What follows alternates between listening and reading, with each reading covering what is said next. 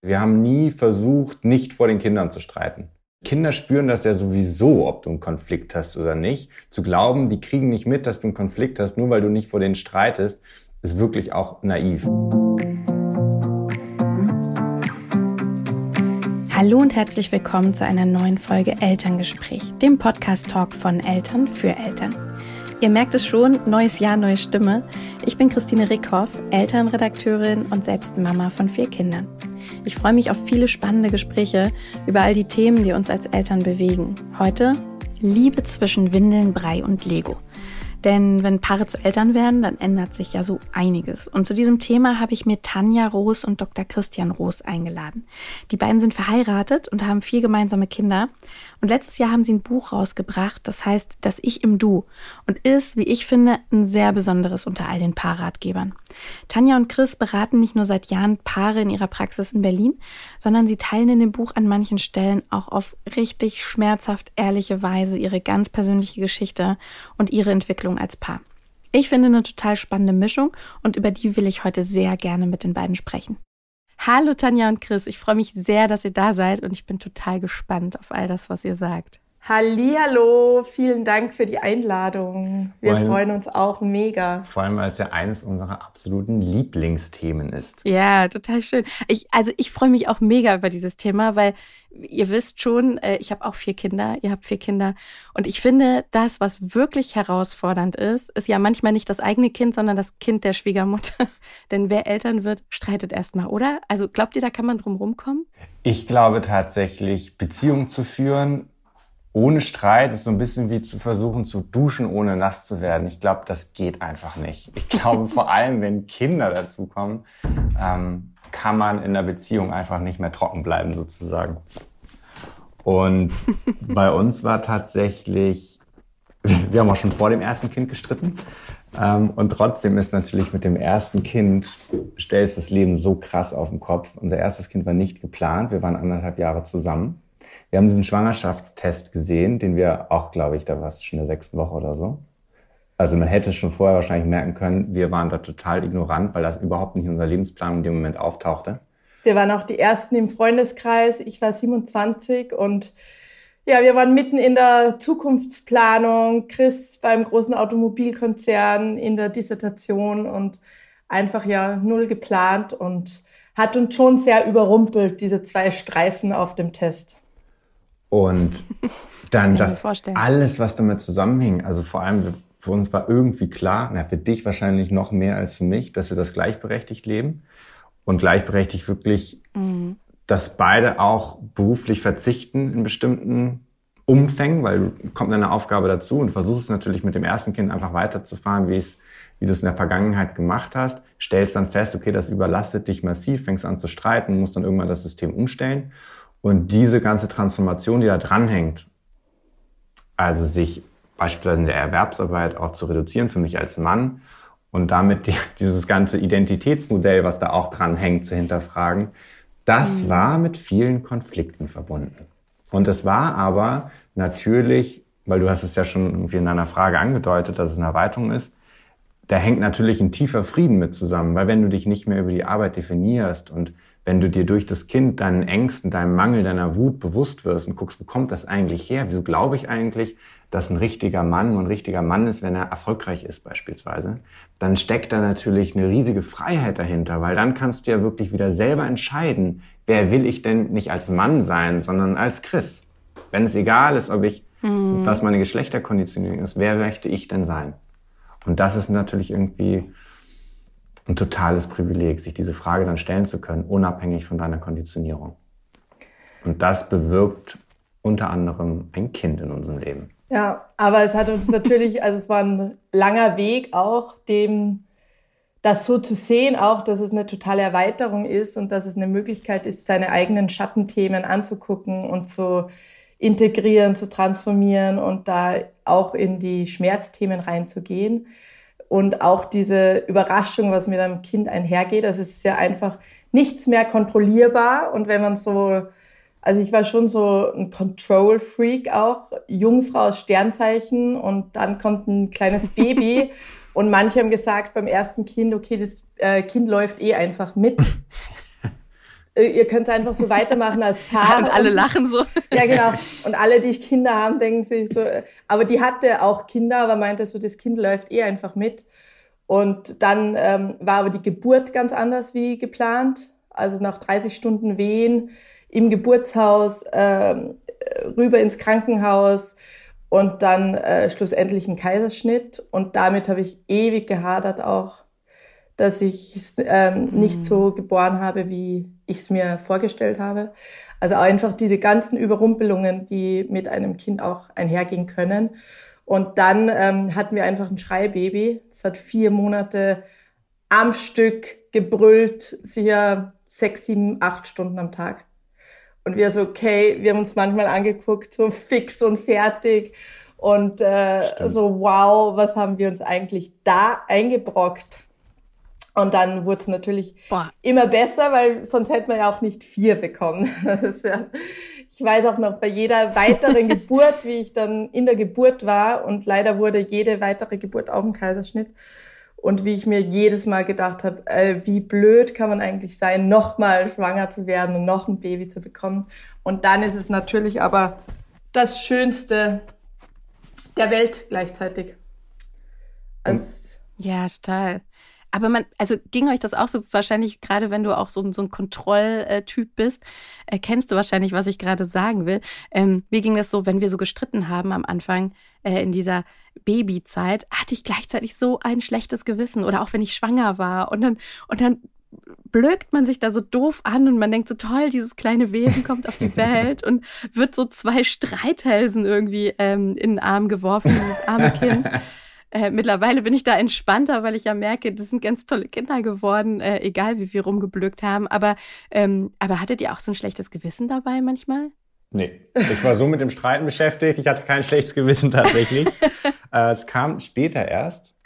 Ähm, und tatsächlich, dass wir den Kindern es auch vorleben zu streiten. Also wir haben nie versucht, nicht mhm. vor den mhm. Kindern zu streiten weil wir gespürt oder die Kinder spüren das ja sowieso, ob du einen Konflikt hast oder nicht. Zu glauben, die kriegen nicht mit, dass du einen Konflikt hast, nur weil du nicht vor denen streitest, ist wirklich auch naiv. Also die haben, sind so feinfühlig, gerade als ja. Kinder, ja, weil die viel besseren Zugang zu ihren Emotionen haben, dass wir das nie versucht haben zu verstecken. Und das aber immer, wir haben jeden Streit aufgelöst und in jedem Streit sind wir einander näher gekommen und haben das dann auch mit den Kindern geteilt. Worum ist es gegangen? Und guckt her, jetzt knutschen wir hier in der Küche wieder rum, ist alles gut. Also, dass die Kinder auch lernen. Das lieben Kinder ja, ja wenn man in der ja, Küche Ja, das finden sie so geil. Und, aber irgendwann ist es ihnen dann auch peinlich, aber trotzdem finden sie es schön. Sie gucken dann weg, aber dann gucken sie hin, ob sie immer noch beides, knutschen. Ne? Ja. Das stimmt. da habt ihr recht. Ähm, das, das ist es aber ja auch irgendwie, was es bereichert. Ne? Also bei uns war es dann so dieses, ähm, eines unserer Kinder, die älteste, hat dann irgendwann so ein bisschen gemeckert, gemeint so, ja, ihr streitet schon wieder und äh, sie weiß nicht, wann es wieder ja. gut ist. Das hat sie uns ganz klar kommuniziert. Und dann haben wir eingeführt, dass wir zischen.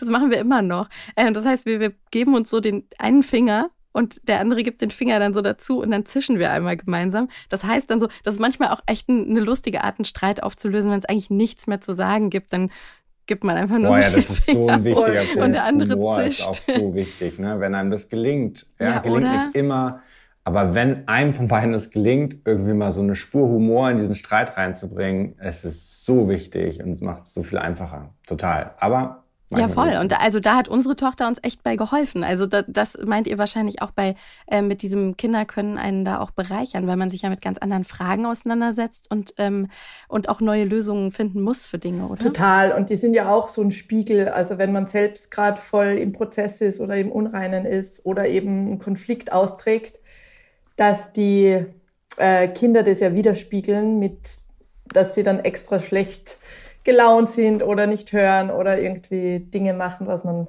als Eltern auch nicht so gut findet.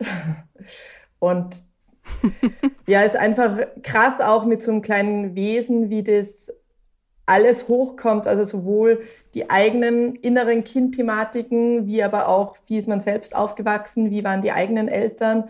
Und ja schon oft, dass man sich dann so erwischt, wo man so denkt, boah, ich bin gerade wie meine Mutter oder wie mein Vater und, ähm, und sich da eben immer wieder konfrontiert sieht mit diesen Themen und aber dadurch auch die Möglichkeit hat, die eben ganzheitlich nochmal zu heilen.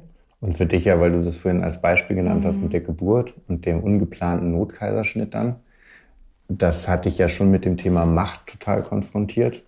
Und das ist ja schon ein Lebensthema, was dich bis dahin in verschiedenen Schicksalsschlägen schon total geprägt hat oder traumatisiert hat und durch die Geburt ja schon nochmal aufgekommen ist und dich gezwungen hat, dich damit nochmal auf andere Art auseinanderzusetzen. Total.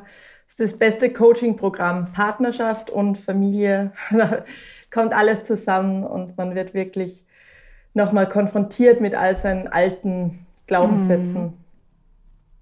Im besten Fall. Mhm als ich euer Buch gelesen habe und auch in euren Podcast mal reingehört habe und so, habe ich aber auch gemerkt, damit geht ja schon auch einher, dass man sehr bewusst damit umgeht. Also ich glaube, Kinder können ja nur dann bereichert sein, alles kann nur dann bereichernd sein, wenn man, wenn man es auch als ähm, ja irgendwie als als Lehre äh, versteht und und auch irgendwie was draus macht, oder?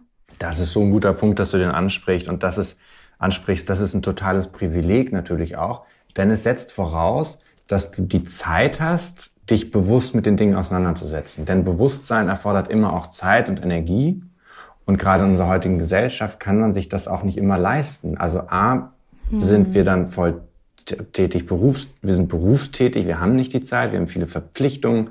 Und auch, wenn man mal ganz ehrlich über Coaching und Psychotherapie redet, die Plätze sind teuer, sie sind begrenzt, es ist schwierig dran zu kommen und du brauchst für bestimmte Reflexionsprozesse irgendeinen Sparring-Partner im Außen. Natürlich kann ein Buch, ein Film, eine Serie totalen Input geben, aber einen Coach zu haben und sagen wir es ehrlich, wir haben ja auch hunderte Stunden Coaching in Anspruch genommen. Nicht one-on-one, -on -one, sondern in so Gruppenseminaren. Das war so unsere Lösung. Ist ja dann auch tatsächlich kostengünstiger, als über einen langen Zeitraum immer Einzelsessions mit einem Coach zu buchen. Und ist auch total wirksam, weil du in so einer Gruppe von Menschen, ist ein ganz sehr schöner Prozess auch, den du da gemeinsam durchläufst. Aber das hat es bei uns gebraucht, um dieses Bewusstsein für Glaubenssätze zu zu, zu, zu erschaffen. Denn erstmal hast du ja nur die negativen Gefühle und dann die Brücke zu schlagen zwischen diesen negativen Gefühlen und den Glaubenssätzen und wie die entstanden sind und wie du die verändern kannst, das ist nicht ganz trivial und das ist ein totales Geschenk, weil man dafür die Zeit und die Energie hat, sich damit auseinandersetzen zu dürfen. Und dann ist es ein Geschenk, was daraus entstehen kann, nämlich diese Erweiterung, die du angesprochen hast. Absolut. Hm. Würdet ihr sagen, dass ihr jetzt in einer sehr viel gesünderen Beziehung lebt, als ihr das am Anfang gemacht habt?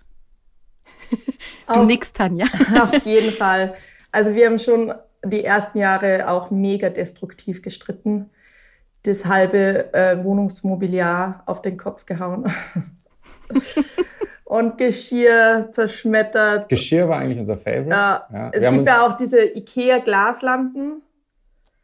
Ja. Ähm, die kennst du vielleicht und da sind auch mehrere mhm. davon zu Brüche gegangen. So eine Tischlampe, die hatte, oh, da wusste man, die sind, die wusste man, die sind nicht so teuer. Also ich habe immer kontrolliert. Aber es ist, ähm, man muss sagen, wir haben uns ja nie verletzt, sondern nee. es war immer Ausdruck der Wut, dass man das Bedürfnis hat, ich muss jetzt irgendwas kaputt machen. Und das ist natürlich überhaupt nicht gesund. Ja, und wir vertreten schon die These, dass es wichtig ist, Emotionen auszuleben und dass ein Streit Gefühle hervorbringt, die auch gelebt werden wollen. Und die muss man natürlich nicht am Partner auslassen oder am Mobiliar oder am Geschirr, aber trotzdem den Menschen, den man am meisten liebt, der ist halt einfach gerade da und der holt halt diese tiefen Gefühle raus, weil wir haben uns so sehr geliebt und wir wollten ja, dass es unbedingt funktioniert. Und deshalb regt einen ja dann so ein Streit und so ein Konflikt auf und denkst dir, warum sieht mein Partner das eigentlich nicht ein, dass der Unrecht hat? Weil das ist mhm. ja immer der Partner schuld. Und da so lange zu streiten, bis man an den Punkt kommt und sagt, okay, ich gebe auf, es hat irgendwas mit mir zu tun. Und dann zu dem Punkt irgendwann zu kommen mhm. und sagen, voller Reue, voller Liebe, voller Empathie, es tut mir leid, du hast dir für irgendwas gelitten, was nichts mit dir zu tun hat, sondern was mit meiner Vergangenheit zu tun hatte. Und das bringt dann die Intimität und die Nähe, nach der wir uns ja eigentlich alle sehnen. Ja, oft kommen in Beziehungen zwei verletzte Kinder aufeinander und die passen dann auch immer von den Glaubenssätzen perfekt zueinander wie so ein Puzzle. Und insofern war es dann doch wieder gesund, so krass zu streiten, weil ja auch diese Wut und Trauer in uns war und die dadurch, weil wir mit dem Partner so sicher waren und so sicher waren trotzdem, dass der nicht geht, wenn man sein schlimmstes Selbst zeigt und sein wütendstes und traurigstes Selbst zeigt, Und insofern war es auch die mega Heilreise, es genau so zu machen und auch eben mit jedem krassen Streit ist wie so eine Zwiebelschicht gefallen von was noch aus der mhm. Vergangenheit so gewirkt hat und was man mit sich herumgetragen hat, war es jedes Mal quasi so ein Streit die Möglichkeit, das auch ähm, zu heilen und mehr in seinen Frieden zu kommen. Und deswegen war es wie so eine Transformationsreise und jetzt einfach schon so viel von diesem Vergangenen geheilt ist und transformiert ist und integriert ist, dass wir jetzt nicht mehr so krass streiten müssen. Im Gegenteil, dass aus unserer Dynamik immer so viel Schönes und Neues entsteht. Also in unserem Buch nennen wir das ja Co-Kreation, dass du es wirklich schaffst, aus der Andersartigkeit deines Partners oder aus der Andersartigkeit des Miteinanders was komplett Neues zu entwickeln. Dass du keine Kompromisse mhm. lebst, sondern dass du die Unterschiedlichkeit einbringst und da was ganz Neues draußen steht. Wie wenn du zwei Farben mischt und dann steht eine ganz neue Farbe draus, die es so vorher nicht gab, die dann bunt ist und leuchtend. Und das gelingt uns und das ist ja dann sozusagen das Gesündeste und Schönste, was man sich dann an Beziehung vorstellen kann. Total. Ich finde das gerade so schön, weil das so, so anti-Disney ist, was ihr sagt. es ist nicht so dieses, ich, ich heirate den Prinzen, äh, den, genau, ich küsse den Frosch, dann heirate ich den Prinzen und, und dann äh, leben sie glücklich bis ans Ende ihrer Tage, sondern letzten Endes habt ihr den Frosch nicht geküsst, sondern ihr habt mit dem Frosch ganz viel gestritten und äh, euch gegenseitig dann in Prinzen und Prinzessin verwandelt. Das ist irgendwie total total die, das schöne Bild, was ich gerade so im Kopf habe. Vor allem, weil es ja oft so dieses ist, Liebe muss leicht sein, Liebe darf nicht anstrengend sein, dann hast du den falschen Partner gewählt. Wenn der nicht so ist wie du, dann, dann kann der dich auch nicht glücklich machen und so. Da steckt ja so viel mh, so viel drin, was so viel kaputt machen kann in diesen Glaubenssätzen. Total. Glaubenssätze sind ja auch ein super spannendes Thema bei euch im Buch. Ähm, vielleicht könnt ihr da auch noch mal kurz was zu sagen, weil darauf baut eigentlich euer komplettes Buch auf und eure, eure Arbeit miteinander, oder? Also ich finde Anti-Disney, um das, den Begriff kurz nochmal von dir aufzugreifen, super gut. Weil es ist wirklich so, die, die Logik ist ja genau andersrum. Du triffst nicht diesen Traumprinzen, auch wenn du natürlich verliebt bist, ne? also das mal ausgeklammert, aber du machst ihn dir dann und du bist, du triffst nicht dein, dein du hast nicht diese Schicksalsbegegnung und triffst deinen Soulmate, sondern du wirst zum Soulmate, ja, indem du genau streitest, aneinander näher kommst. Deshalb ist es so cool, dass du das so anti-Disney-mäßig formulierst. Der Begriff ist echt super. Und ja, unser Buch ist deshalb basiert, also es ist ja gegliedert, am Anfang steht das mit den Glaubenssätzen, weil wir festgestellt haben aus hunderten Klientengesprächen, dass kein Beziehungstipp was bringt, wenn du nicht auf der Unterbewusstseinsebene ein gutes Fundament hast, Klarheit hast. Und wir haben es mal ausprobiert. Es gibt von den Gottmans ja dieses tolle Buch, beispielsweise acht Gespräche, die ein Paar führen muss, oder auch so Studien, wie lang eigentlich ein Kuss dauern muss, damit der, damit du Oxytocin ausschüttest, damit du Nähe empfindest. Und wir haben das mit Paaren ausprobiert. Sag mal, wie lang? Wie lang? Entschuldigung, dass ich ja, mindestens sechs Sekunden. Sechs Sekunden. Sechs Sekunden. Ah, guck mal. Und das ist ganz schön lange, wenn man so als ja. äh, vierfache Eltern so nur sich so einen kur kurzen Kurs zwischen Tür und Angel gibt, dann sechs Sekunden stehen bleiben, das fühlt sich anders an, auf jeden Fall. Also an der Stelle ein Plädoyer für den Zungenkuss. Ja? Sechs Sekunden Zungenkuss, probiert das mal aus. Und wir haben die Erfahrung gemacht, dass Paare, die aber im Konflikt sind und im Vorwurf miteinander sind, wenn du denen so eine Übung gibst, küsst euch mal sechs Sekunden, dann passiert genau das Gegenteil, nämlich in diesen, diese, denn auch der Kuss kann natürlich Ausdruck von Vorwurf und Distanz sein. Kennt jeder. Wenn du küsst aus dem, aus der Absicht heraus für Liebe, Nähe, Wertschätzung, das ist eine tolle Erfahrung. Aber wenn etwas zwischen euch steht, dann wird dieser Kuss trotzdem nicht ankommen. Und Tanja und ich haben auch, wenn wir wenn wir unvollständig sind, wenn wir Vor Vorwürfe haben, dann können wir auch keinen Sex beispielsweise haben, weil wir diese, das, das funktioniert irgendwie nicht. Wir sind dann nicht in Resonanz. Mhm. Das heißt, für uns dann der erste Schritt ist irgendwie zu klären, zu gucken, worum geht's, um dann überhaupt wieder Sex haben zu können. Das heißt nicht, dass man immer, ich meine, wer Kinder hat, weiß das, wenn man wartet darauf, dass man spontan Lust hat, hat man wahrscheinlich nie wieder Sex, sondern es muss natürlich erschaffen werden und geplant werden. Aber du kannst es trotzdem nur haben, wenn du irgendwie keinen Vorwurf hast, wenn du irgendwie gut miteinander bist. Mhm. Also schön, dass du es ansprichst. Hat sich der Sex verändert, weil ihr Kinder habt? Verändert. Letztlich ist äh, immer besser geworden noch, weil so viel Vertrauen jetzt zwischen uns ist und so eine Nähe. Und wenn man vier Kinder und zwei Businesses gemeinsam gewuppt hat und alle Höhen und Tiefen gemeinsam, dann ist nochmal so, ein, so eine extra Nähe und Wertschätzung und Intimität da, dass eben mhm. man beim Sex komplett sich fallen und loslassen kann. Und ähm, deswegen insofern von der Intensität würde ich sagen, immer mehr und immer besser noch und von der Quantität natürlich weniger wie jetzt die ersten drei Monate.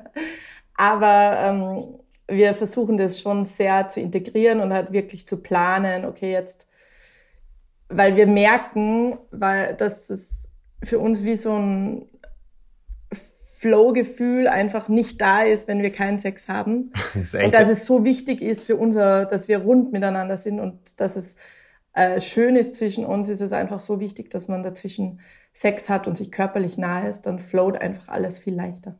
Und das ist ja immer echt ein unromantischer Moment eigentlich, weil wir sagen, wollen wir heute Abend Sex haben? Ich hätte Lust, wie schaut's denn bei dir aus? Und das ist ja eigentlich in der Frage, denkst du, kann da denn dann leidenschaftlicher Sex entstehen? Ja, natürlich kann das. Aber die Frage ist erstmal unromantisch, ja. Aber so funktioniert's und man hat vielleicht in dem Moment, wo man die Frage formuliert, auch gar nicht unbedingt Lust, sondern man weiß, dass einem das gut tut und man bringt seinen mhm. Körper dahin. Und der Körper ist natürlich gerne in der Komfortzone, der ist auch träge, der fühlt sich in dem Moment, wo er gerade auf dem Sofa sitzt und geschafft ist vom Tag in den meisten Fällen überhaupt nicht nach Sex. Aber dein Bewusstsein ist ja viel größer als dein Körper. Dein Bewusstsein mhm. hat eine Vorstellung davon, was passiert, wenn ihr euch körperlich nahe kommt. Ob es nun Sex ist oder einfach nur ihr euch massiert, ihr euch streichelt, ihr körperlich miteinander seid, ist ja erstmal egal. Aber der, das Bewusstsein, der Geist hat so eine Vorstellung davon, was möglich ist, wieder Nähe. Und du musst den Körper dann dazu bringen, dem zu folgen. Ja, also wir reden nicht von Zwang, sondern wir reden einfach darüber, dass man aus seiner Komfortzone rauskommt, weil man mhm. weiß, was einem wichtig ist, nämlich Nähe in Partnerschaft beispielsweise. Und natürlich, äh, Tanja hat eine ganz tolle Seite geschrieben im Buch, glaube ich, ist eine sehr intensive Seite, worum es eben darum geht, dass du gerade als Frau, wenn du stillst, äh, dass das ein eigenes Thema ist. Total. Nach einer Geburt in der Schwangerschaft, wenn du stillst, wenn du einen Kaiserschnitt hattest und so weiter, wie Sex natürlich da auch äh, darunter leidet und man das dann immer wieder neu erschaffen muss als Paar auch. Und wir haben natürlich auch Momente, wo wir total spontan Sex haben, aber dieses mit vier Kindern eben dieses auch sich zu erlauben, das zu planen und zu sagen oder auch anzusprechen und nicht erwarten, der Partner müsste jetzt äh, hier ähm, einen verführen oder so, sondern einfach zu sagen, hey, ich hätte gerade Lust auf Sex und ich brauche das gerade und äh, let's go. Und wenn du verführt werden willst, auch einfach zu sagen, okay, ich brauche Kriterien A, B, C, die müssen erfüllt sein, würdest du mir den Gefallen tun, dann fühle ich mich verführt, dann können wir Sex haben. Also auch seinen Be Bedürfnissen bewusst zu sein. Und was ich auch wichtig finde an, an alle Eltern an der Stelle, auch mal so zu unterscheiden zwischen Casual Sex und zwischen diesem leidenschaftlichen sexuellen Erlebnis, ja. Also ähm, es ist ja nicht Casual so, dass wir, wenn wir Sex haben, ja, dass wir hier irgendwie uns hier ein romantisches äh, Candlelight-Dinner machen und dann übereinander herfallen, sondern wir haben Casual Sex, der muss auch nicht lange dauern und da auch mal kurz eine, so eine Zahl, die einen erdet. Ich habe die genaue Zahl, also steht im Buch bei uns drin, aber ich glaube, durchschnittlich Zeit, die Paare Sex haben, penetrativen Sex, der liegt bei wenigen Minuten, bei zwei, drei Minuten oder so. Nur mal so einen Benchmark zu haben, was eigentlich wir stellen uns ja auch vor, man muss dann zwei Stunden vögeln, aber so ist die Realität ja nicht und es muss auch überhaupt nicht sein, um sich zu verbinden.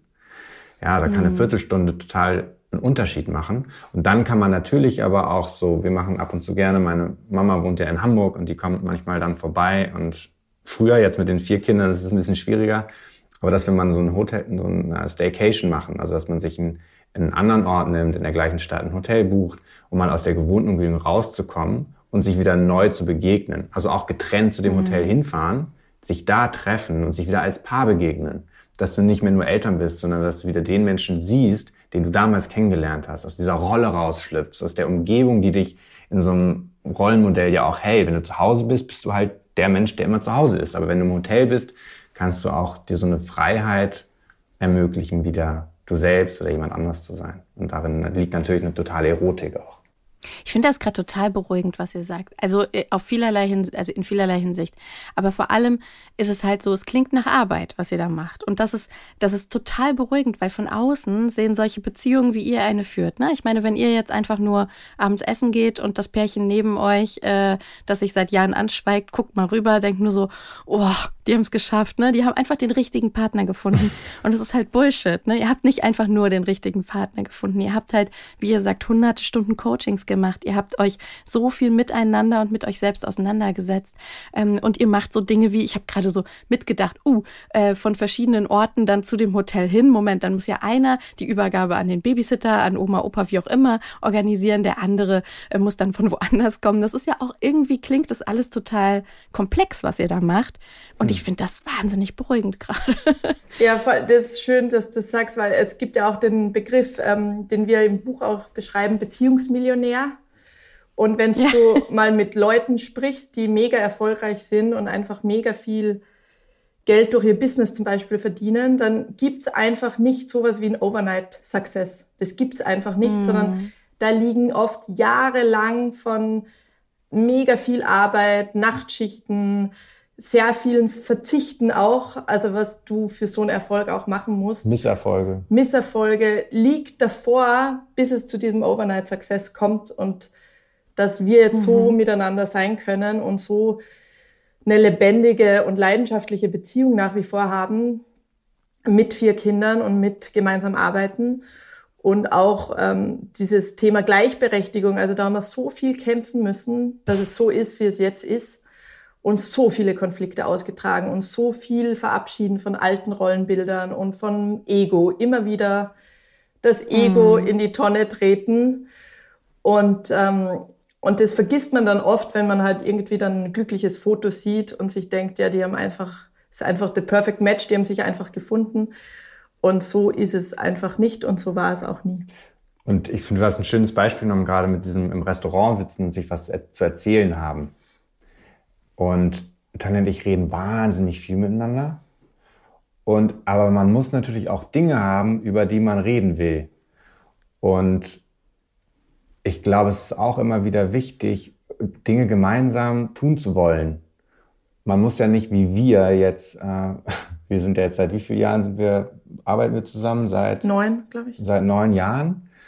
Da hatte ich auch am Anfang meine Skepsis. Meine Eltern haben zusammengearbeitet. Das ist eine totale Katastrophe gewesen. Bei uns führt das aber zu mehr Nähe und dazu, dass wir an einer gemeinsamen Vision arbeiten. Ja, niemand muss mit seinem Partner zusammenarbeiten, um Gottes Willen. Ja, aber wenn ihr mehr Dinge gemeinsam tut, habt ihr natürlich auch mehr Dinge, über die ihr euch unterhalten könnt. Wenn ihr neue Dinge macht, habt ihr Dinge, über die ihr dann widersprechen könnt. Wie ist das, was Neues zu machen? Was hm. funktioniert, was funktioniert nicht? Neue Erfahrungen machen. Da gibt es auch tolle Studien zu. Das sogenannte Selbsterweiterungsmodell nennt sich das. Von dem Ehepaar Aaron. Amerikaner. Und die haben das einfach untersucht, was passiert, wenn Paare mehr Gemeinsamkeiten haben und wenn die gemeinsam Neues machen. Und es hat sich gezeigt, wenn ein Paar gemeinsam über so eine Hängebrücke geht beispielsweise, dass die danach ihre Partnerschaft viel schöner und eine viel höhere Nähe zueinander bewerten als vor dieser Erfahrung. Das heißt, es ist einfach so klar, ihr müsst gemeinsam Erfahrungen machen, so wie du es auch sagst, das ist mhm. Arbeit. Man muss sich das vornehmen, man muss das planen, man muss das, die Zeit nehmen. Genau. Und in unserer Gesellschaft ist das Materielle ja oft so im Vordergrund. Also wir machen Weiterbildung und Seminare, um mehr Geld zu verdienen, um höheren Status zu machen oder um erfolgreicher zu sein, was auch immer, oder um irgendwie auch einfach einen sicheren Job zu haben. Ja? Und in Partnerschaft ist das letztlich ähnlich. Aber was, was macht man, wenn nur einer von beiden die Bereitschaft hat, so richtig zu arbeiten? Also das kennt ihr wahrscheinlich als Paarcoaches auch sehr häufig, dass Leute alleine kommen und sagen, also mein Mann kriege ich hier mit 20 Pferden nicht hin. Ähm, was, was macht jemand, der alleine arbeiten möchte und der auch nicht sagt, nee, ich gehe, wenn der nicht will?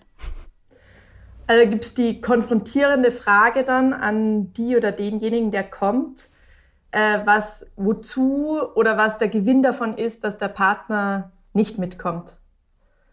Weil es muss dann auch. Für den Partner oder für sich selbst? Für sich selbst. Mhm.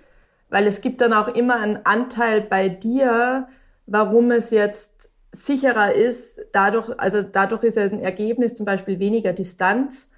Und es gibt einen Anteil auch bei dir, der es sicherer findet, dass ihr weniger Distanz, also dass ihr mehr Distanz habt und weniger Nähe. Und da, wenn du anfängst, dann bei dir zu gucken und bei dir zu bleiben, was deine Themen sind und was du eigentlich auch über deinen Partner denkst und was du über das Geschlecht denkst, was der Partner oder die Partnerin hat, dann, wenn du da ganz viele Erkenntnisse auch gewinnst und dann ganz, in, ganz oft in vielen Fällen, dass die Leute dann sehen, okay, wie mein Partner kann mir gar nicht folgen, weil ich denke irgendwie über ihn, er ist ein träges, ein träger ähm, Idiot. Idiot, genau. Dann, dann ist es natürlich klar, dass der nicht folgt, solange du das über ihn oder sie denkst.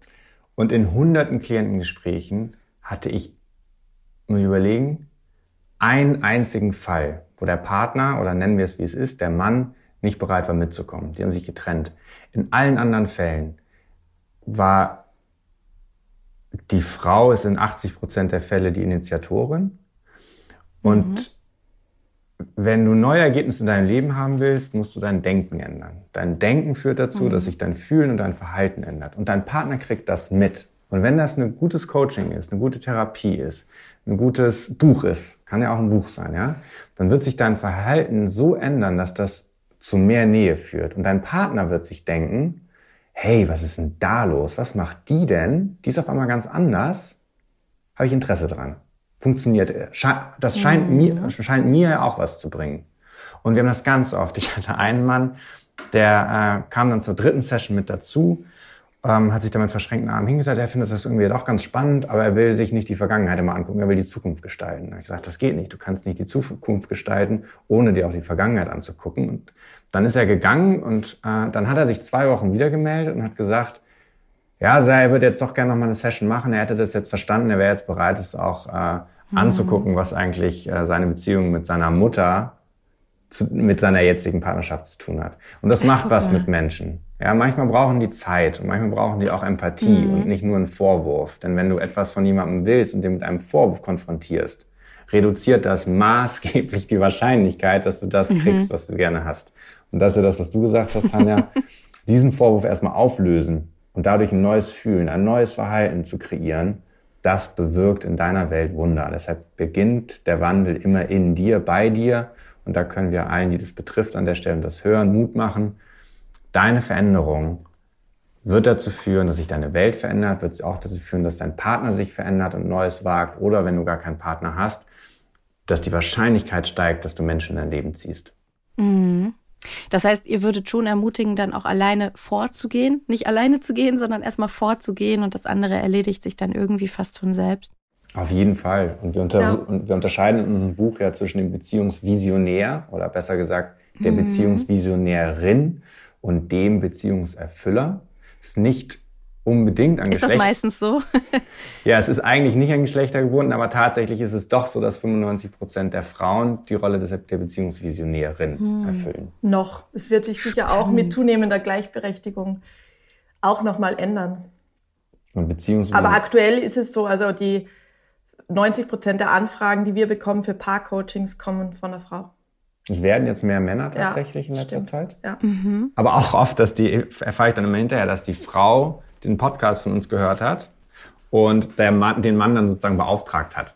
Ja, es ist dann schon mal schön, dass sozusagen der Mann das dann ausführt, aber die Beziehungsvisionärinnenrolle dann doch die Frau macht. Und Beziehungsvisionärin heißt zu sein, wie wir das vorhin hatten, im Kopf, im, äh, im Bewusstsein eine größere Idee von der Partnerschaft zu haben, als es jetzt ist. Das ist ja eine Vision. Und das ist total mutig, weil du glaubst an mehr, als gerade da ist und du gehst dafür los, du committest dich und keiner gibt dir ja die Gewährleistung, dass das funktioniert. Und oft ja sogar, dass der, die Beziehungsvisionärin dann sogar Ablehnung dafür bekommt, weil das ist natürlich anstrengend. Wenn man was will, was aktuell nicht da ist, muss man erstmal was investieren. Da hat erstmal keiner Bock drauf. Das heißt, mhm. das ist mhm. auch so eine Bu-Rolle, die du erstmal hast, weil du musst äh, eine Vision aufrechterhalten, die Fahne hochhalten, sagen, doch, das ist möglich, ich sehe das, komm mit, musst ein bisschen überzeugen. Das ist ja auch wenn man missverstanden wird, ist das ja auch dieses ewige Nörgeln. Ja, Dieses super. ewige Unzufriedensein. Ne? Also als, als Frau gerade ist ja, wie oft hört man als Frau oder in, in Beziehungen dann, oh, immer bist du unzufrieden. Was ist denn jetzt schon wieder? Müssen wir denn schon wieder sprechen über und so weiter? Ähm, das ist ja oft so ein, so ein Frauen, so eine Frauenrolle, so eine typische, auch in Filmen, in Büchern, du hast das immer, ja, das ne? ist, die nörgelnde, das ist so cool Das ist der Wunsch nach Veränderung mit einem Vorwurf. Ja. Aber gleichzeitig ja. gilt es halt, wenn die Frau vorgeht und diese Bewusstseinsarbeit auch macht und sich anguckt, wo kommen eigentlich meine Glaubenssätze her, was denke ich mhm. eigentlich über mich, über Männer etc. und wie spiegelt mir das mein Außen, dann hin, auch hinzugehen, weil das führt ja auch zu ganz viel Selbstliebe und dann auch zum Partner sagen zu können, hey, mir gefällt das nicht mehr, ich wünsche mir für mein und unser Leben was Neues, was anderes mm. und ich mm. will dafür auch gewertschätzt werden, dass ich diesen Scheißjob mache, mit Vision aufrechterhalten, mit auch dir und mir in den Arsch treten und dafür will ich auch gewertschätzt werden und nicht als nörgelnde sonst was Frau abgestempelt werden. Und das gelingt dann Frauen auch oft besser nach so einem Coaching, dass sie wirklich für sich einstehen, wissen, das sind meine Bedürfnisse, wissen, das ist mein Wert. Ich gehe nie mhm. wieder unter diesen Wert quasi und das dann auch wiedergespiegelt bekommen vom Partner, weil er wirklich mitkriegt, okay, wow, die meint's ernst und äh, ich verändere mich mal besser, weil sonst sitzt hier bald ein neuer. Und da schwingt ja eine gewisse Wut mit in deiner Stimme. Mhm. Und dieser Wut bin ich als Mann total dankbar, mhm. denn die ermöglicht mir ein schönes Leben. Denn diese Wut sieht das, was noch nicht da ist. Das ist eine total tiefe Kraft. Und Wut wird oft negativ assoziiert, insbesondere bei Frauen, die sich diese Wut nicht erlauben. Und da ist unser Plädoyer eben wirklich, sich diese Wut auch zu erlauben. Denn diese Wut ist nichts mhm. Negatives. Die Wut zeigt das an, ja, Selbstliebe, anderenliebe zeigt das an, was man sich wünscht und auch aber global, also wie lange Frauen unterdrückt wurden und werden. Und das Globale spielt natürlich auch in den individuellen Beziehungen eine Rolle. Also ich hatte so oft auch einen Vorwurf an Chris, einfach weil ich was gelesen habe, wie es Frauen im Iran gerade geht, dass mir dann, boah, also ihr Männer, ihr habt es einfach wirklich nicht kapiert, was wir jetzt hier Aha. in der Welt brauchen ihr Kriegstreiber, ihr Vergewaltiger, ihr Despoten und da reinzufühlen, wo das herkommt und wie sehr das auch einen noch hat und verletzt und äh, und diese Wut auch eben mit dem Partner zu teilen, dass der das nachfühlen kann. Also auch was es für eine Frau bedeutet, wenn der Mann zum Beispiel seine Stimme erhöht und lauter wird, mhm. dass es für eine Frau natürlich viel bedrohlicher ist, weil in den meisten Fällen der Mann körperlich stärker ist ja. und äh, jeden Tag Frauen getötet werden einfach. Das ist einfach ein Fakt. Und, und da reinzugehen und eben den Mann auch, der ja ein total guter Mann ist, den mitzunehmen, der letztlich denkt, ja, das, natürlich gibt es tausende Männer, die so sind, aber ich bin nicht so.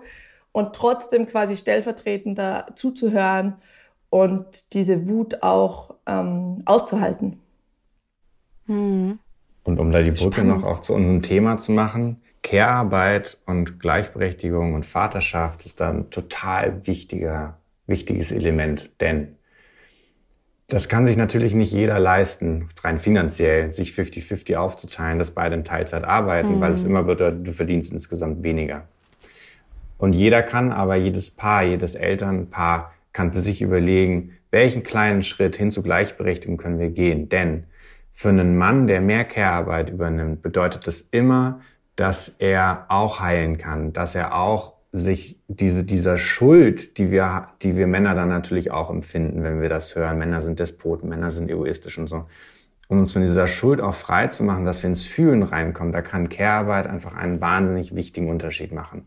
Denn Care-Arbeit heißt nicht nur sich um ein Kind kümmern oder um den Haushalt kümmern, sondern heißt sich um Beziehungen zu kümmern. Das heißt, sich im Kind zu erkennen, weil man, wenn man Care-Arbeit macht, hat man mehr Wahrscheinlichkeit auf Situationen, die einen triggern, die einen fühlen lassen, die einen traurig machen, die einen resignieren lassen. All das sind ja Gefühle, denen wir Männer im Zweifel nicht ausgesetzt sind, wenn wir in unserer Berufswelt sind, wenn wir in so einer materialistischen Welt sind, wo wir funktionieren müssen. Mhm. Und dieses mhm. Funktionieren müssen. Ja, wo ja auch noch so die alten Systeme viel greifen, ne? Und auch die alten patriarchalen Total. Systeme sehr greifen, was in der Familie. Genau. Wir sagen immer, das Patriarchat, ja, ja. ja, wir sagen immer, das Patriarchat unterdrückt die Macht der Frau und die Gefühlswelt des Mannes. Mhm.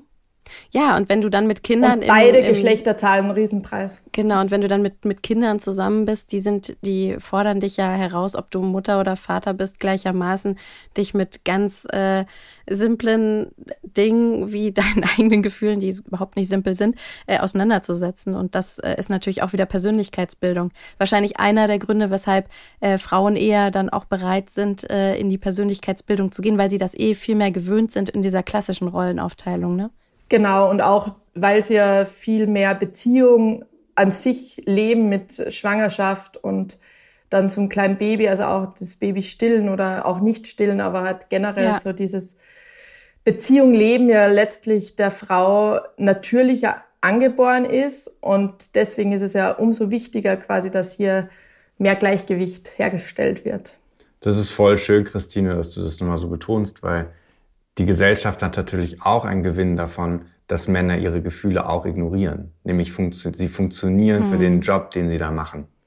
Und gleichzeitig kriegen sie aber dann den Vorwurf, dass sie doch bitte emotionaler sein sollen. Aber Emotionalität ist etwas, das wir trainieren müssen. Das ist nicht, wo wir entscheiden, wir wollen das oder wir wollen das nicht. Emotional präsent sein nach der Arbeit ist auch keine Entscheidung, die du triffst, sondern da hängt, hängt Dinge dran, die du tun musst. Du brauchst mal eine halbe Stunde Detachment-Zeit. Wie kommst, kannst du dich in die Emotionalität reinfühlen? Und du brauchst aber überhaupt erstmal die Fähigkeit zur Emotionalität. Und die muss trainiert sein. Und wenn du nur funktionieren musst, weil das von der Gesellschaft erfordert wird, weil das von der Familie auch erfordert wird, weil das ja auch einfach die finanzielle Sicherheit oft ermöglicht, dann ist das mhm. nicht möglich. Ja, total. Und ähm, ich, ich finde insgesamt, ne, also alles, was ihr sagt, zeigt ganz deutlich, dass letzten Endes Liebe nicht irgendwas ist, was einem in den Schoß fällt, Beziehung nichts ist, was einem in den Schoß ähm, fällt und auch wirkliche präsente Elternschaft einem nicht in den Schoß fällt. Ich meine, Frauen wissen das, die haben schon die Wehenarbeit, äh, die, die merken das sofort, dass das nicht einfach was ist, was passiert und dann da ist und nur schön ist. Ähm, aber auch Väter können, wenn sie wollen und wenn, und wenn man es sich leisten kann, da habt ihr natürlich total recht, dass es irgendwo auch ein Privileg ist, können daran teilhaben an dieser Arbeit. Hm, habt ihr so ähm, Top-Love-Hacks ähm, für Eltern? Weil ich glaube, ganz viele denken jetzt, ja, es klingt alles total schön, aber so wenig Zeit, so viele Kinder äh, und so weiter. ähm, habt ihr so, so zwei, drei Sachen, von denen ihr sagt, das macht sofort einen Unterschied in eurer Beziehung? Ihr nickt fleißig. Tanja, hat, gut. ja. Tanja hat irgendwann angefangen, ähm, mir so ein High Five zu geben. Und mhm. das ist eine powervolle Geste. Alles, was du mit dem Körper so machst, dass dir da kurz immer signalisiert, you did well. Another day, mhm. another task, you made it. Ja, weil wir gehen ja oft zu hart mit uns selbst auch ins Gericht. Also wie wir mit uns sprechen, oft auch im Leisen äh, so würden wir mit keiner Freundin sprechen. Und dieses High Five, das holt einen so ab und raus aus diesem sich selbst irgendwie zu entwerten, wie man gerade mit seinem Kind gesprochen mhm. hat oder wie man gerade wieder irgendwie die Wohnung nicht hingekriegt hat, wie man sich vorstellt oder wie man wieder diese E-Mails nicht geschickt hat und so weiter. Also diesen Mangel mhm. kennen ja alle. Und gerade in der Zeitnot mit vielen Kindern oder wenig Kindern, aber generell, was halt so der Alltag mit sich bringt, all die Herausforderungen, was an uns herangestellt werden, dass man das manchmal vergisst, dass man einfach lebt und sein Bestes gibt. Und was anderes, was ein bisschen paradox klingt, aber was auch ein, äh, eine Zauberformel ist, ist getrennt Zeit verbringen.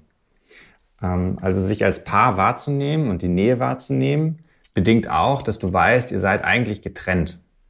Beziehung ist keine mhm. Selbstverständlichkeit, sondern ist ein Geschenk. Und es ist wichtig, alleine Zeit zu verbringen, was zu tun, was einem Freude bringt, Zeit zu genießen, was auch immer. Ich gehe wahnsinnig gern Windsurfen, hier von Berlin mal einen Tag nach Rügen und sich als selbstständig, als Eigen wahrzunehmen, dann zurückzukommen und wieder diese, der Partnerschaft, dem Miteinander diese Wertschätzung entgegenbringen. Ja, weil es ja auch schnell so ist, dass der andere für einen selbstverständlich wird ja. Und, und sich das nochmal vor Augen zu führen, also sich auch mal wirklich bewusst Zeit zu nehmen, mal eine, sich eine Minute in die Augen zu sehen, den anderen wahrzunehmen, alles liegen und stehen zu lassen, die Handys wegzumachen, sich in die Augen sehen und den anderen wirklich wertschätzen. Wow, du teilst mit mir dein Leben. Danke. In dieser Exklusivität auch, ne? Genau. Das, die voll. gibt's ja sonst nicht, nicht mal bei Kindern. Ja. Es gibt einfach kein, kein exklusives ähm, Gegenüber außer einer Partnerschaft. Und Kinder sind ja so auf der Durchreise. Also du weißt ja irgendwie, ja. Äh, mit 18 vielleicht sind sie raus, ja. Und der Partner ist aber quasi Der dein, bleibt im Zweifel das ganze ja, Leben. Ja, der ist dein äh, richtiger Travel Buddy, der in Sturm und Regen bei dir bleibt und diese Lebensreise mit dir macht. Und ja. den einfach auch bewusst dann mehr dafür wertzuschätzen, einfach, dass er da ist und das mit dir meistert und macht. Das hast du schön gesagt. Ja. Und, das vergesse ich, vergesse ich auch. Also, Entschuldigung. ja, nee, aber so dieser, auch diesen Druck rausnehmen an alle Hörerinnen auch, weil wir machen uns ja oft selbst viel Druck, wie irgendwie eine Partnerschaft sein sollte und wie man nicht ist und, ähm, und da den Druck auch mal rauszunehmen und zu sagen, eben auch, was dieses High Five ausdrückt, ich, äh, ich gebe mein Bestes. Ein ganz wichtiger Punkt, so ein Hands-on-Tipp für alle, die irgendwie Gleichberechtigung leben wollen oder es vertiefen wollen, egal wie ihr euch aufteilt, 50-50, 100, 100, 150 und alles, ja. Was ganz wichtig ist, dass Care-Arbeit und Erwerbsarbeit gleichermaßen gewertschätzt werden. Das heißt, mhm. dass, nehmen wir mal das Extrembeispiel, einer macht Vollzeit arbeiten, der andere macht die Care-Arbeit und die Kinder, dass das Einkommen aufgeteilt wird. Dass die Care-Arbeit wertgeschätzt wird, indem das Einkommen gleich zur Hälfte auf das Konto desjenigen geht, der die Care-Arbeit macht. Das ist Wertschätzung, das ist Gleichberechtigung. Und dann könnt ihr, egal ob ihr es mit, mit einem Konto macht, wo alles drauf geht, wo aber auch beide gleichen Zugriff haben, oder ob ihr getrennte Konten habt und dann die Miete sozusagen auf ein drittes Konto überweist, also alle Lebenshaltungskosten. Aber das macht einen Major Change. Man fühlt sich gesehen, wenn man Care-Arbeit macht und dafür auch bezahlt wird, also finanziell anerkannt wird. Denn die Währung unserer Gesellschaft für Wertschätzung ist auch einfach Geld. Ja, weil Geld Freiheit ist noch. Ne? Ähm, ja. Eine ganz wichtige letzte Frage. Ähm, aufrechnen. Ihr kennt es wahrscheinlich, ihr habt das gerade, gerade ja auch schon auf, äh, angesprochen, aber jetzt hast du auch nochmal so, so schön erzählt, Chris, dass du gerne Windsurfen gehst, dass du gerne mal einen Tag raus bist. In dem Moment bist du ja immer irgendwie auch auf Tanja angewiesen, also auf ihr Wohlwollen, auf, äh, auf ihr Ja dazu, ähm, was ja irgendwie auch eine, eine Form von Abhängigkeit ist. Ihr unterscheidet im Buch aber zwischen verschiedenen Formen von Abhängigkeit. Könnt ihr das nochmal ganz kurz erläutern? Ja. Ähm Abhängigkeit oder andersrum erstmal Unabhängigkeit ist ja ein, eine Grundvoraussetzung für eine erfüllte Partnerschaft. Unabhängigkeit in dem Sinne, dass du bewusst bist, du brauchst niemanden, um erfüllt zu sein. Du mhm. brauchst keinen Partner, um erfüllt zu sein. Das ist erstmal wichtig. Und das ist ja eine riesen Errungenschaft sozusagen der Emanzipation, die weibliche Unabhängigkeit. Und dann gibt es aber den Begriff der absoluten Unabhängigkeit. Und das begegnet uns auch in der Praxis sehr häufig. Gerade auch bei Frauen, so dieses, unser Bewusstsein macht es sich oft einfach und sagt, okay, du musst also unabhängig sein. Und sieht dann so einen absoluten Unabhängigkeitswunsch und musst unabhängig sein von einem Mann, unabhängig sein von finanzieller Versorgung. Also du machst irgendwie dein eigenes Ding. Und das Problem dabei ist, dass Nähe nur dann entsteht, wenn es diese Abhängigkeit gibt. Denn wenn, du kannst natürlich deine eigene Hand streicheln. Aber wenn jemand anders deine Hand streichelt, ist das ein völlig neues Erlebnis. Das heißt, du willst jemand anderen brauchen für deine Erfüllung. Du brauchst ihn nicht für deine Erfüllung, aber du wählst ihn brauchen zu wollen. Und das ist die erfüllte Abhängigkeit, also die frei gewählte Abhängigkeit. Und wir haben im Buch ja auch das Rad der Wertschätzung. Und da wird es voll gut dargestellt, wie eben dieses Geben und Nehmen in Balance sein muss. Und tendenziell fällt es einem leichter zu geben und einem leichter zu nehmen. Also einfach aus dem Naturell heraus. Und da ist eben Partnerschaft auch so ein tolles Spielfeld, dass man sich trainiert, indem auch sich gegenseitig erinnert, weil Chris vergisst sich ganz oft. Also ich bin eher die, die sagt, okay, ich bin jetzt mal raus, ich gehe zum Sport, in die Sauna, eine Freundin treffen, ins Konzert oder fahre alleine auf Urlaub. Was massiv mit deiner eigenen Biografie zu tun hat Total. und deinen Eltern, also um das auch. Ja. Gen genau, aber ähm, mhm. ich muss dann oft schon Chris erinnern dran, hey, tu jetzt mal was für dich. Und mhm. wenn ich aber nichts für mich tue, weil dann auch direkter Zusammenhang zu deiner Frage, wenn ich nicht diese Me-Time nehme, und ich mich vergesse, dann führt das trotzdem zu Vorwürfen, weil ich überlaste mich. Ich nehme mir nicht die Me-Time, die ich eigentlich ja. brauche. Und das kriegt Tanja wieder um die Ohren geschmissen. Also dann kriegt sie einen Vorwurf, weil ich mir nicht die Me-Time nehme, die ich eigentlich brauche. Weil ich ja dann, ist sie ja schuld trotzdem, dass ich nicht mhm. irgendwie ausgeglichen bin. Das heißt, es ist auch in ihrem Interesse, dass ich Me-Time nehme. Genau, also oft haue ich ihn dann mit so einem Fußtritt raus und sage, jetzt gehst surfen, weil mich äh, geht's raus. Ja den vorwurfsvollen Chris zu Hause rumlaufen. Nerv nicht rum. Ja, und ja. ich sage, nee, ja, ich will aber total. nicht und es ist viel zu kalt. Und dann muss ich trotzdem gehen. Und dann habe ich einen Riesenspaß. Das heißt aber, aufrechnen findet ihr gar nicht so bescheuert. Also aufrechnen ist eher sowas, dass man gemeinsam aufrechnet, nicht, vielleicht nicht nur auf das eigene Konto guckt und sagt, ich bin im Minus, ich bin im Minus, sondern auch mal beim anderen drauf guckt und sagt, hey, du bist im Minus, ähm, tu mal was. Genau.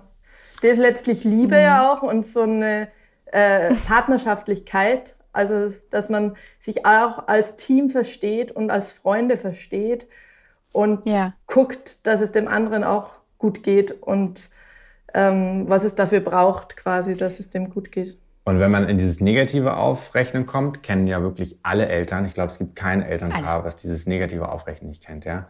Ähm, ich habe mehr Windeln gewechselt. genau, ich habe mehr Zeit mit den Kindern verbracht. ich bin öfter aufgestanden. Ja, ähm, dieses Mieter nehmen, sich rausbieben, hilft da total. Und wenn das immer wiederkehrend ist und aus diesem ähm, Zyklus nicht rauskommt, aus diesem Muster, dann lohnt es sich immer eine Ebene tiefer zu gucken. Und da gibt es immer einen Weg raus. Und es geht immer eigentlich um was ganz anderes. Es geht um Wertschätzung, um Gleichberechtigung, um alte Rollenmodelle, um Konditionierung, um Glaubenssätze. Und es lohnt sich sehr, diese auch Konflikte um, in der Tiefe aufzunehmen. Um die eigenen Eltern. Also wer hat gefühlt mehr draufgezahlt bei den Eltern?